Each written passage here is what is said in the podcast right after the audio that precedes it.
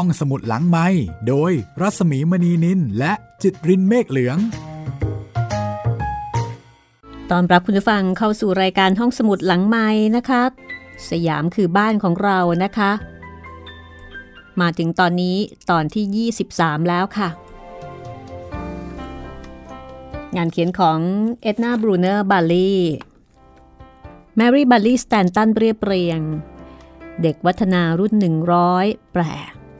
มาติดตามกันต่อนะคะกับชีวิตครอบครัวของเอ็ดนาซึ่งตอนนี้เป็นการเล่าถึงชีวิตครอบครัว ที่เธอให้กำเนิดลูก 3 คน มีลูกสาวทั้ง 3 คนนะคะแคทเธอรีน คอนสแตนต์แล้วก็โดโรธีลูกสาวสองคนเกิดที่สยาม ที่บ้านทับเที่ยงจังหวัดตรัง ส่วนลูกสาวคนที่สามโดโรธี เกิดที่นิวยอร์กเมื่อตอนที่เธอกลับไปเยี่ยมบ้าน ตั้งแต่คลอดลูกสาวคนที่สามแล้ว ชีวิตของเอ็ดนาเป็นอย่างไร เธอมีความหวั่นไหวใจอย่างไรบ้างนะคะ กับคุณแม่ลูกสามที่ต้องรับบทบาทเป็นมิชชันนารีในดินแดนที่ห่างไกลแล้วก็ต้องกลับไปทำงาน ติดตามได้เลยนะคะกับตอนที่ 23 สยามคือบ้านของเราค่ะ หลังจากที่คลอดโดโรธี เอ็ดนาก็เกิดความวิตกกังวลเกี่ยวกับบทบาทความเป็นแม่ ว่าเธอจะรับมือเด็กเล็ก ๆ อายุไม่ถึง3ขวบทั้ง3คน พร้อมๆกันได้อย่างไร เพราะว่ามีลูกติดๆกัน และที่สำคัญนะคะไม่ได้เลี้ยงลูกอย่างเดียว เธอต้องไปเป็นมิชชันนารีอยู่ที่ประเทศสยามด้วย เธอรู้สึกว่าเธอคงทำไม่ได้แน่ ๆ ตลอดเวลาที่อยู่กับครอบครัวและญาติญาติ เธอไม่มีความสุข อยากจะพูดเรื่องนี้แต่ก็พูดไม่ออก ตอนที่ยังอยู่นิวยอร์กอยู่ลาบ พี่สาวของหมอคอนจับความรู้สึกของเธอได้ว่าเธอกำลังมีความทุกข์อัดอั้นท่วมท้นอยู่ในใจ เธอจึงเสนอตัวว่าจะช่วยรับเลี้ยงแคทเธอรีนให้ ซึ่งก็ทำให้เอ็ดนารู้สึกซาบซึ้งใจมากทีเดียว เธออธิษฐานหนักกว่าที่เคยทำมา และในที่สุดก็เกิดมีกำลังใจบางอย่างขึ้นภายใน ทำให้เธอกลับมาคิดได้ว่าจะต้องดูแลลูกเองได้แน่แน่แล้วก็จะทำทุกอย่างให้ดีที่สุด มันทำให้เธอโล่งใจ เหมือนยกภูเขาออกจากอก บางทีสักวันหนึ่งข้างหน้า เธออาจจะจำเป็นต้องยอมยกแคทเธอรีนให้คนอื่นช่วยเลี้ยงก็เป็นได้ แล้วเธอก็หวังว่าหากวันนั้นมาถึงจริง ๆ พี่สาวของเธอก็จะยังคงยอมรับเธอ ช่วยยอมอชียอมเลี้ยงลูกให้กับเธอนะคะ แต่ตอนนี้ เอ็ดนารู้สึกมั่นคงแล้วก็เป็นสุขแล้ว บางครั้งคนเราก็ต้องการระยะทำใจ กับภาระที่เกิดขึ้น พอถึงเดือนกรกฎาคม เอ็ดนาและครอบครัวก็คือสามี และเด็กๆทั้งสามก็ออกเดินทางไกล ข้ามมหาสมุทรแปซิฟิก ไปกับเรือเดินสมุทรของญี่ปุ่น ที่ชื่อ SS ชิโยมารุ แวะที่ฮาวายสองสามแห่ง แวะยาว 3 สัปดาห์ที่มะนิลาฟิลิปปินส์แล้วก็ไปแวะช่วงสั้นๆ ที่โยโกฮาม่าแล้วก็ฮ่องกงถือเป็นการเดินทางที่รื่นรมมาก เธอบอกว่า พวกเราผู้หญิง 6 คนจากทั้งหมดที่มีอยู่ 15 คน เล่นเบสบอลด้วยกันอย่างสนุกสนาน พวกเจ้าหน้าที่เรือคอยให้บริการและให้ความสำราญแก่พวกเราด้วยเกมต่างๆ รวมทั้ง การเล่นมวยปล้ำ เต้นบรำ และชมภาพยนตร์ ลูกๆทุกคนเป็นเด็กดี และทำทุกอย่างถูกต้องตามที่ควร เสียจนฉันสบายใจเป็นอย่างมาก ไม่มีอะไรเป็นภาระยุ่งยากเลย คอนเองก็ช่วยดูแลเด็กๆด้วย ฉันจึงมีความสุขตลอดการเดินทาง ครอบครัวนี้มาถึงกรุงเทพในเดือนกันยายน คือออกเดินทางเดือนกรกฎาคมนะคะ มาถึงเดือนกันยายน และในที่สุด ก็มาถึงบ้านที่ทับเที่ยงตอนปลายเดือนตุลาคม บ้านสุดโทมลงไปมากทีเดียว หลังจากที่เอ็ดนาและครอบครัวจากไปนานถึงหนึ่งปีครึ่ง โชคดีที่มีเพื่อนคนหนึ่งมาช่วยรับเด็กๆ ไปดูแลเป็นเวลา 10 วัน ในระหว่างที่ต้องจัดข้าวของและทำความสะอาดบ้าน ซึ่งรวมทั้งการกำจัดแมงป่องและก็ตะขาบที่มีพิษ ในช่วงนั้น เกิดมีโรคระบาดรุนแรงขึ้นมาพอดี เธอถึงกับกลัว กังวล จนนอนไม่หลับ ได้แต่อธิษฐานกับพระเจ้า ขอให้พระองค์ทรงเมตตาปกป้องคุ้มครองดูแลลูกๆของเธอให้ปลอดภัยจากโรคนี้ หลังจากนั้นไม่นานนัก ครอบครัวของเอ็ดนาก็ผ่านพ้นช่วงเวลานั้นมาได้ด้วยสุขภาพที่แข็งแรง สมบูรณ์ บ้านช่องก็เข้าที่เข้าทาง แล้วก็แลดูสวยงามน่าอยู่ แคทเธอรีนลูกสาวคนโตเป็นเด็กที่น่ารักมาก ซุกซนมีชีวิตชีวา ทั้งแคทเธอรีนและคอนสแตนต์ลูกสาวคนรอง เล่นกันอย่างสนุกสนานตลอดเวลา ชอบวิ่งแข่งกันไปทั่วบ้าน ร้องเพลงกันจนสุดเสียง เต้นรำไปตามเสียงเพลงจากแผ่นเสียง แล้วก็ยังมีลิงอีกสองตัว สุนัขอีกสองตัว ชิงช้าอีกสองอัน รวมทั้งได้เดินเล่นได้ขี่ม้า เด็กๆ มีความสุขกับกิจกรรมสนุกสนานต่างๆ ทุกวัน เด็กทั้งสามคนจะตื่นนอนกันตั้งแต่ตีห้าครึ่งพร้อมๆ กับเอ็ดนาจากนั้นเมื่อแต่งตัวและรับประทานนมอุ่นๆ กับขนมปังทาเนยกันแล้ว เด็กๆก็จะออกไปเล่นข้างนอก กับอาม่าซึ่งเป็นพี่เลี้ยงจนถึง 8 โมงเช้า เอ็ดนาบอกว่า พวกเรารักอาม่ามาก ข้อเสียอย่างเดียวที่ฉันพอจะคิดออกก็คือ เธอมักจะชอบพูดภาษาอังกฤษแบบงูงูปลาปลากับเด็กๆ แทนที่จะพูดภาษาจีน ซึ่งเราอยากให้เด็กๆ ได้หัดพูดหัดฟังเอาไว้ ยังดีที่แคทเธอรีนสามารถแยกแยะภาษาอังกฤษของอาม่ากับแบบของพ่อแม่ได้ชัดเจน อาม่าไม่รู้อะไรเกี่ยวกับศาสนาของเราเลย และความรู้เรื่องคำศัพท์ภาษาอังกฤษของเธอก็จำกัดมาก จนเราไม่มีทางจะอธิบายให้เธอเข้าใจได้ อาม่านี้ก็เป็นคนจีนนะคะก็คืออาม่านั่นเอง ทุกเช้า หมอคอนก็จะไปโรงพยาบาลตั้งแต่ก่อน 8 โมง เดินตรวจอาการคนไข้ แล้วก็กลับมาบ้านเพื่ออธิษฐานกับบรรดาคนรับใช้ในเวลาประมาณ 8 โมง 20 นาที หลังจากรับประทานอาหารเช้าแล้วคอนก็จะกลับไปที่โรงพยาบาลอีกในตอน 9 โมง เพื่ออธิษฐานกับเจ้าหน้าที่โรงพยาบาล พอถึงเวลา 10 โมงครึ่ง เด็กๆ จะได้อาบน้ำเย็น ซึ่งเด็กๆชอบมาก จากนั้นก็จะงีบกันคนละหนึ่งตื่นจนถึงเที่ยง แล้วเข้านอนกันจริง ๆ ตอน 6 โมงเย็น หลังจากที่ได้อาบน้ำเย็นกันอีกหนึ่งรอบ เมื่อถึงเวลานี้ ฟ้าก็จะมืด ยุงก็จะชุม การที่มีอาม่าคอยช่วยดูแลแคทเธอรีนแล้วก็คอนสแตนต์ทำให้เอ็ดนาสามารถดูแลลูกสาวคนเล็ก คือโดโรธีได้อย่างใกล้ชิด และเธอก็พบว่าเธอสามารถจัดการให้ทุกอย่างดำเนินไปได้ด้วยดีทีเดียว จากนั้นยิ่งนับวัน ภาระการงานของหมอคอนที่โรงพยาบาลก็ยิ่งหนักขึ้นทุกที แม้ว่าจะไม่มีอหิวาระบาดแล้ว แต่ก็มีโรคพยาธิปากคอเกิดขึ้นมากเหลือเกิน และหมอคอนก็ต้องเสียเวลาในการที่จะมาวิเคราะห์วิจัยอย่างละเอียด เขาต้องจ้างคนเข้ามาเป็นผู้ช่วย ดมยาสลบอีกคนหนึ่ง แล้วก็ให้เป็นเสมียนจ่ายยาไปด้วยในตัว ปีนั้นเป็นปีที่มีฝนตกมากผิดปกติ แล้วก็เกิดน้ำท่วมใหญ่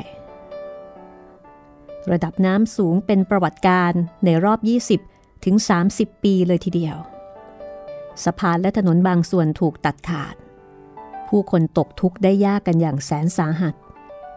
บ้านถูกน้ำพัดจนพัง บางหลังที่อยู่ใกล้แม่น้ำก็จมอยู่ใต้น้ำไปทั้งหลัง ผู้คนต้องอาศัยอยู่บนไม้กระดานที่พาดต่อกันบนแพซึ่งมีแต่หลังคาพอกันแดดกันฝน แล้วก็ยังมีเชื้อรา ที่มากับฝน ซึ่งสร้างความลำบากเดือดร้อน ให้กับเอ็ดนาและครอบครัวเป็นอย่างมาก เพราะว่าเสื้อผ้าที่ใช้แล้วจะขึ้นราได้อย่างรวดเร็วเกินกว่าจะคาดคิด แล้วก็บางครั้งยังมีตะขาบเข้าไปซ่อนตัวอยู่ซะอีก แม้กระทั่งหนังสือใหม่ ๆ ก็ยังมีราขึ้น หมอคอนก็ต้องรอให้วัน คือต้องรอให้ถึงวันที่มีแสงแดด เพื่อที่จะเอาหนังสือออกมาผึ่ง แล้วก็เช็ดทำความสะอาดทีละหน้า ส่วนรองเท้าถ้าวางทิ้งเอาไว้เพียงสองสาวัน ก็ต้องคอยเช็ดราทั้งข้างในข้างนอก ก่อนที่จะสวมใส่ได้ นี่ก็เป็นชีวิตของผู้คนในเมืองร้อนนะคะ โดยเฉพาะอยู่ที่ทางใต้ ซึ่งมีความชื้นสูงด้วย เอ็ดนาและครอบครัวก็ยังคงเดินหน้าจัดงานนมัสการในโบสถ์แล้วก็จัดการประชุมใหญ่ เป็นเวลาสองวัน ตามกำหนดเดิมที่วางไว้ในช่วงสัปดาห์ก่อนเทศกาลขอบคุณพระเจ้า ทั้งๆทที่น้ำยังคงท่วมในระดับสูงสุด เพียงแต่ว่าก็ต้องมีการตัดกิจกรรมทางกีฬาออกไปเท่านั้น นี่คือสภาพน้ำท่วมใหญ่ในช่วงนั้นนะคะ ซึ่งเอ็ดนาก็บอกว่า สนามระหว่างโบสถ์กับโรงพยาบาลนี่ แทบจะกลายเป็นทะเลสาบเลยทีเดียว ชายคนหนึ่งต้องเดินลุยน้ำสูงระดับรักแร้ พอขากลับ คือตอนเดินเข้ามาเนี่ย ลุยน้ำเข้ามา แต่ขากลับก็ยอมจ่ายเงินเพื่อที่จะจ้างเรือออกไปส่ง น้ำสูงมากนะคะ แต่เดิมนั้นจะมีมิชชันนารีสี่คน และชาวสยามอีกประมาณ 10 คน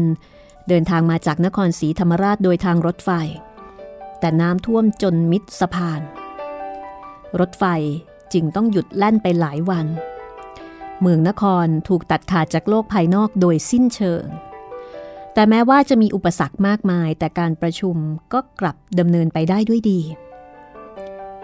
มีการเปิดบ้านต้อนรับผู้คนราวร้อยคนเห็นจะได้ในช่วงเวลาสองคืนนั้นแล้วก็มีการเล่นเกมกันที่ชั้นล่าง มีการแสดงที่สนุกสนาน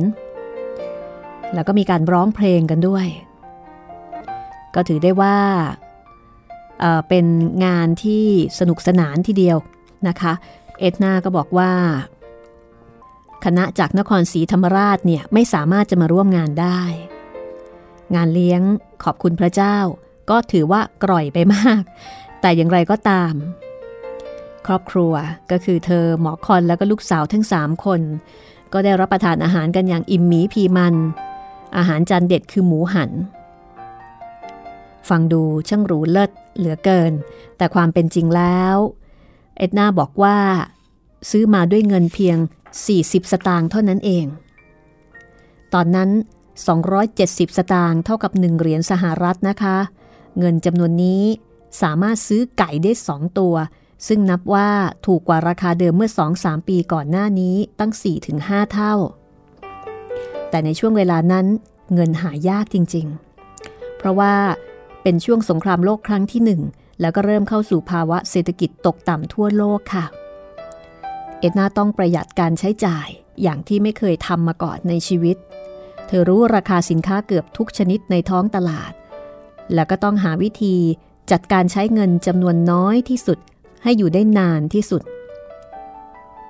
ทั้งค่าอาหารของครอบครัวตลอดทั้งเดือน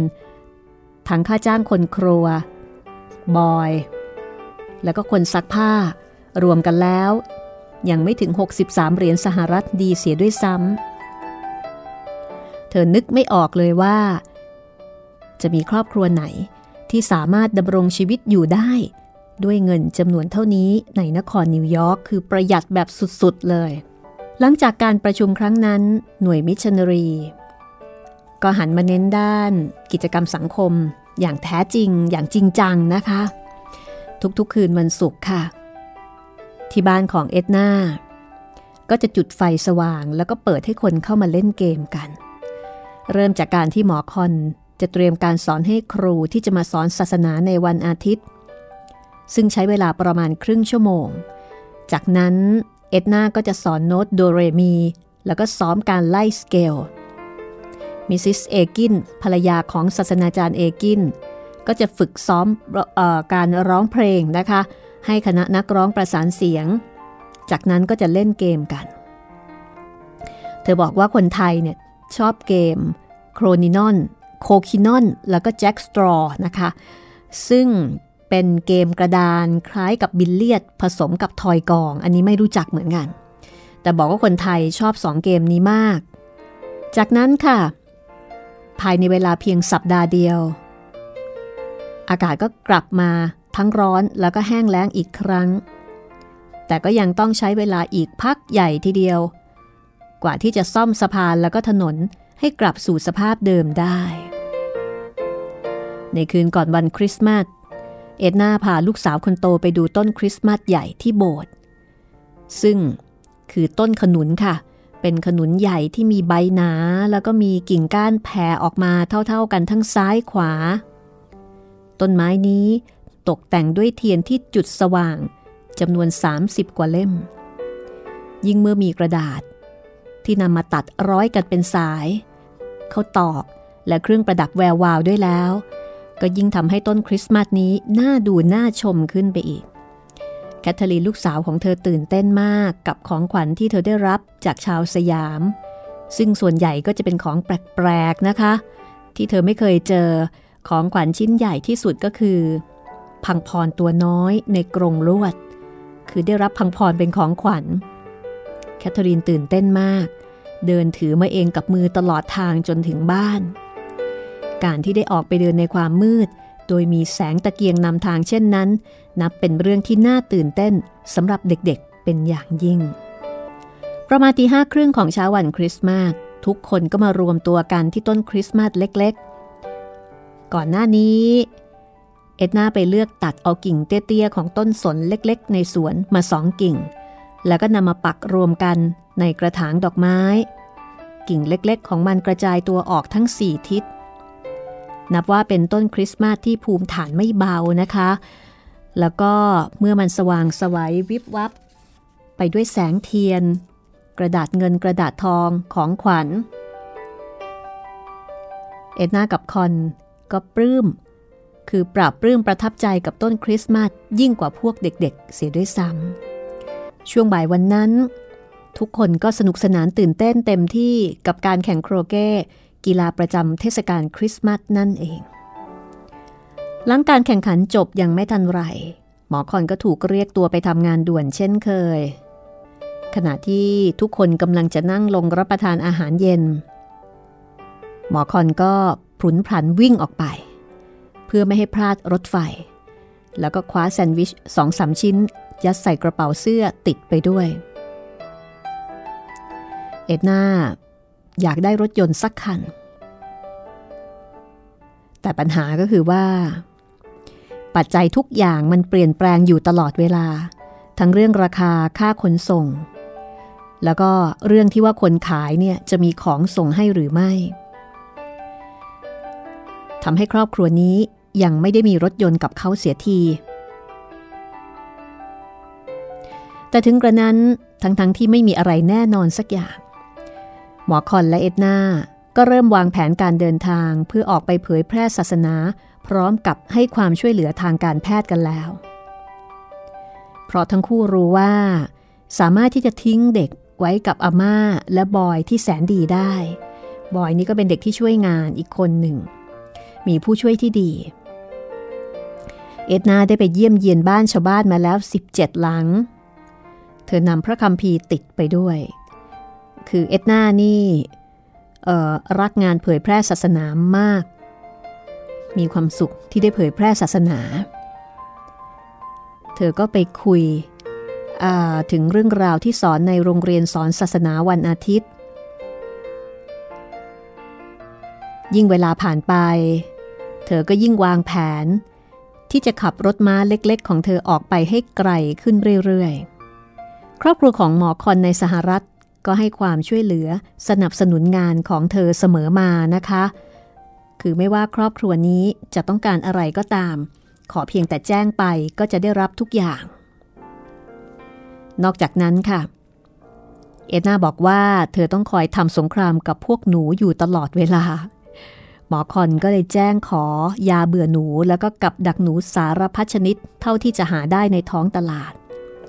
แล้วก็ต้องคอยดูแลเก็บอาหารให้มิดชิดอยู่เสมอ แต่พวกหนูก็ยังตามรังควานคอยกัดกินข้าวของทุกอย่างที่ขวางหน้า แม้แต่ส่วนจมูกของหนังกวางฟอกนะคะ เป็นหนังกวางที่ฟอกแล้วอย่างดีอายุเก่าแก่กว่า 20 ปี ที่หมอคอนเนี่ยอุตสาห์ขนมาจากสหรัฐ แต่ก็ไม่สามารถจะรอดพ้น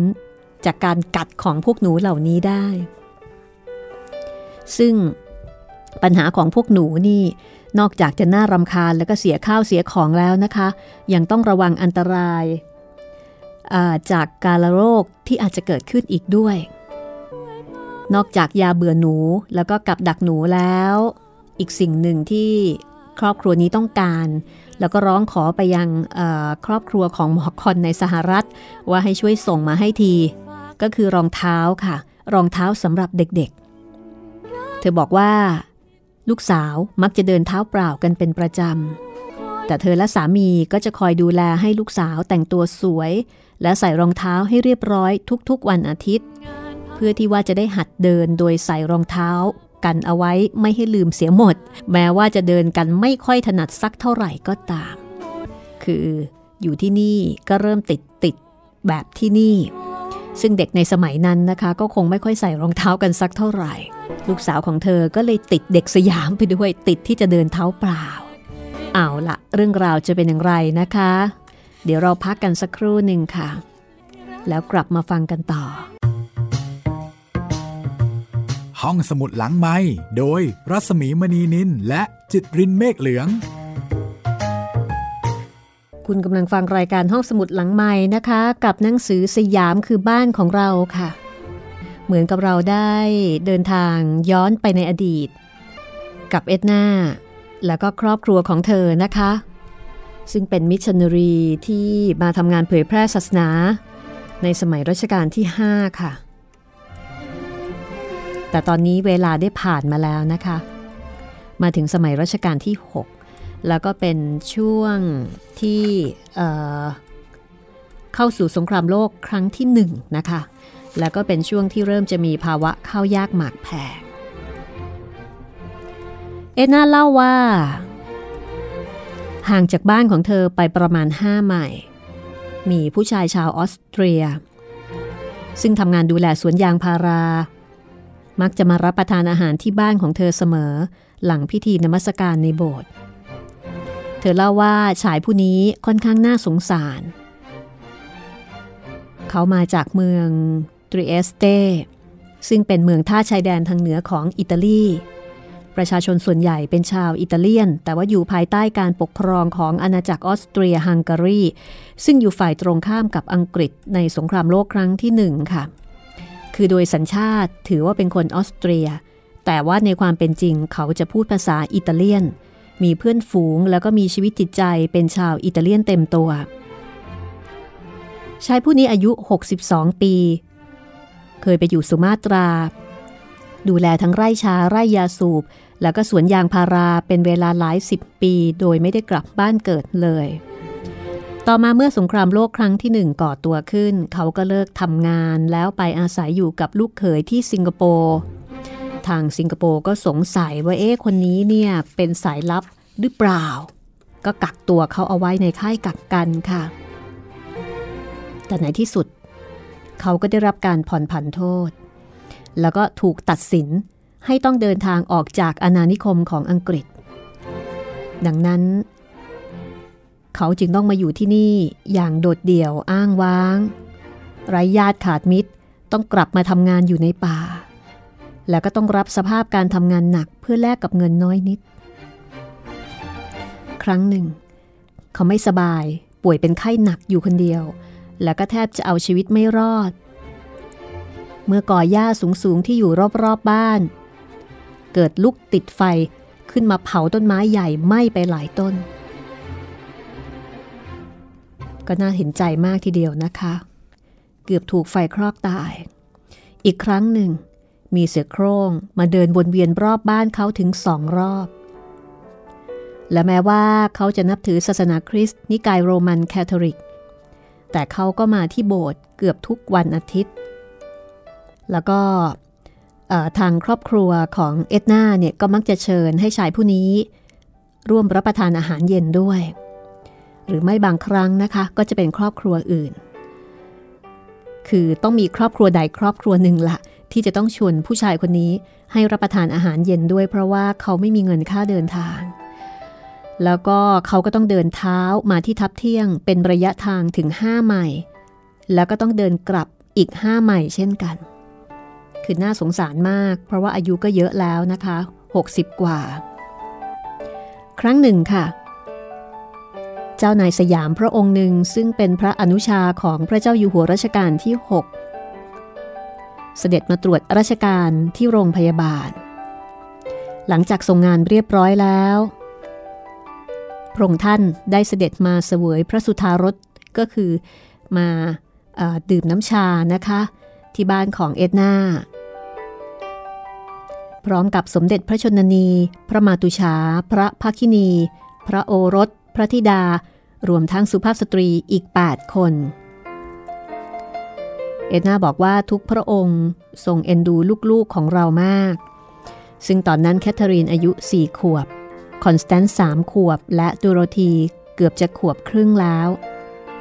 หลังจากงานนั้นผ่านไป คอนกับเอ็ดนาก็ยังมานั่งคิดคิดกันอยู่ว่า เอ๊ได้ทำอะไรผิดพลาดไม่สมควรไปบ้างหรือเปล่า ความที่เป็นอเมริกันชนในระบอบประชาธิปไตยเช่นนี้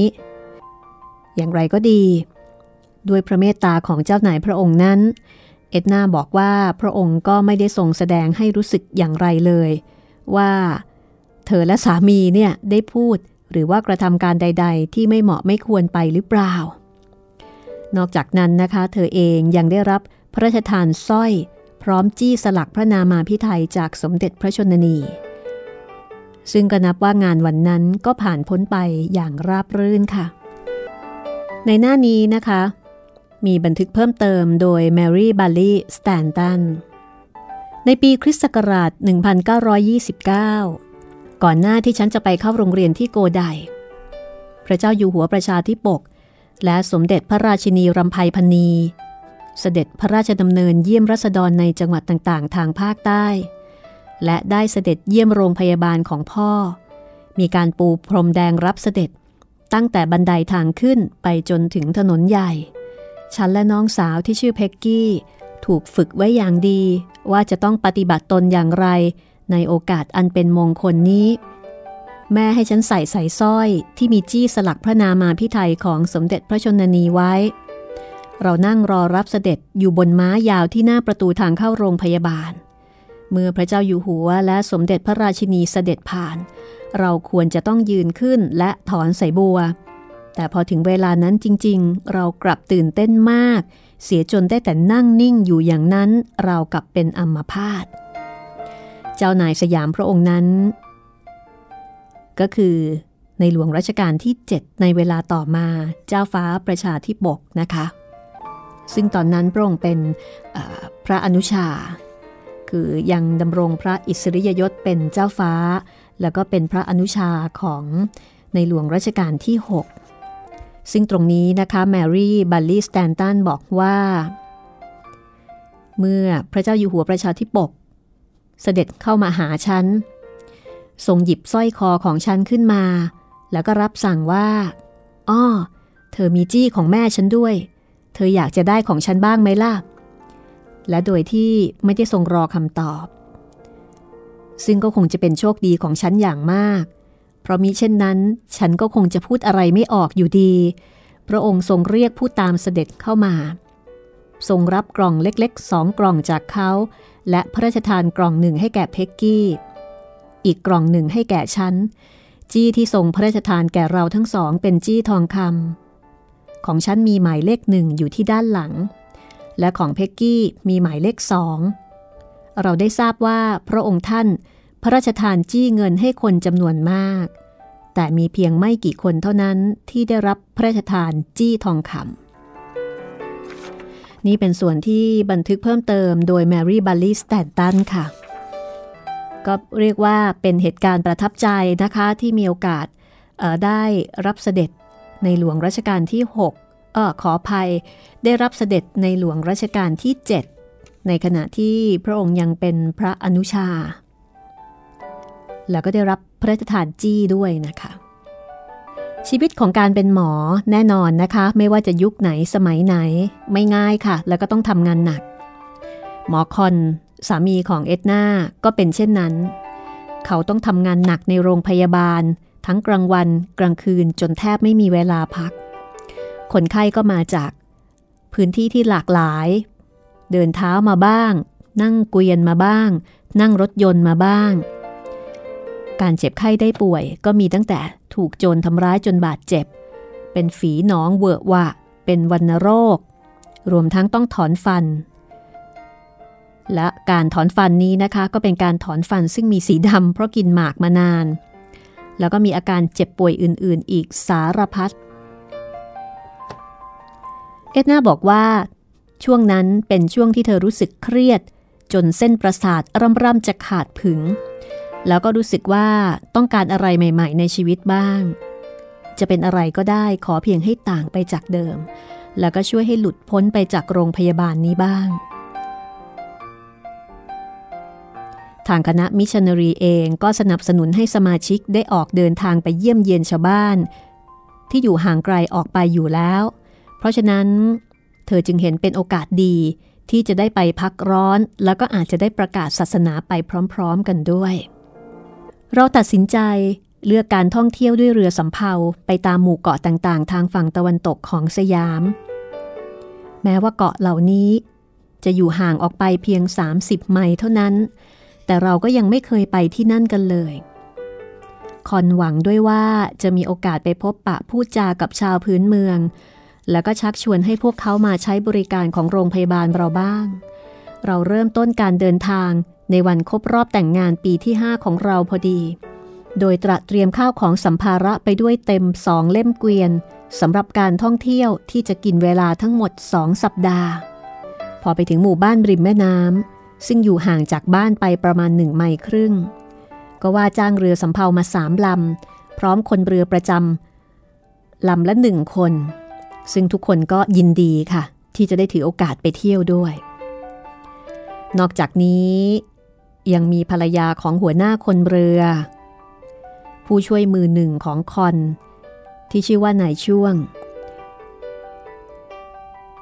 ผู้ช่วยอีกคนซึ่งเป็นผู้ประกาศศาสนาด้วย ชื่อว่านายจุนแล้วก็คนครัวซึ่งจะรับหน้าที่เป็นคนรับใช้ทำงานทั่วไป เอ็ดนาบอกว่านี่ถือเป็นการเดินทางที่หรูหรามาก เมื่อเทียบกับการเดินทางด้วยเรือสำปั้นครั้งก่อน เธอก็พาลูกสาวคนโตคือแคทเธอรีนไปด้วยนะคะ ซึ่งตอนนั้นเพิ่งจะอายุได้สี่ขวบ ส่วนคอนสแตนซ์กับโดโรธีเพิ่งจะอายุสามขวบแล้วก็หนึ่งขวบ เธอก็ทิ้งให้อยู่บ้าน ภายใต้การดูแลของอาม่าซึ่งเธอไว้ใจ ส่วนเรื่องในบ้านก็มอบหมายให้บอย เด็กรับใช้เป็นผู้ดูแล ซึ่งบอยก็มีหน้าที่ทำอาหารให้เด็กๆ คอยเปิดบ้านให้อากาศถ่ายเท แล้วก็คอยป้องกันไม่ให้พวกเชื้อราและก็ฝูงปลวกเข้ามาบุกรุกบ้านอีกด้วย เราอยู่กันบนเรือ อย่างสุขสบายพอสมควร พื้นที่ส่วนที่เราใช้เป็นที่พักนั้น ปูพื้นแล้วก็มุงหลังคาไว้เรียบร้อย ด้านหนึ่งกว้าง 9 ฟุต ส่วนอีกด้านหนึ่งกว้าง 7 ฟุต แล้วก็ยาว 12 ฟุต เรายืนตัวตรงๆในนั้นไม่ได้ แต่แคทเธอรีนยืนได้สบายมาก หลังคาเรือมุงด้วยใบจากซ้อนกันหลายชั้น แคทเธอรีนนำตุ๊กตาพร้อมหีบใส่ตุ๊กตาของเธอมาด้วย และยังมีเปลือกหอยจำนวนมาก ที่เอาไว้เล่นคนเดียวได้อย่างมีความสุขตลอดวันอันยาวนาน เรื่องราวการเดินทางไปทำงาน ไปเผยแพร่ศาสนาของเธอจะเจอเจออะไรบ้างนะคะ น่าสนุกค่ะ ตอนหน้าตอนที่ 24 กลับมาฟังกันต่อนะคะ กับสยามคือบ้านของเรา เอ็ดนาบรูเนอร์ บัลคลีย์ แมรี่บัลคลีย์ สแตนตัน เรียบเรียง เด็กวัฒนารุ่น 100 แปล และห้องสมุดหลังใหม่นำมาเล่าให้คุณได้ฟังนะคะ วันนี้หมดเวลาแล้วลาไปก่อนสวัสดีค่ะ ห้องสมุดหลังไม้โดยรัสมีมณีนินและจิตรินเมฆเหลือง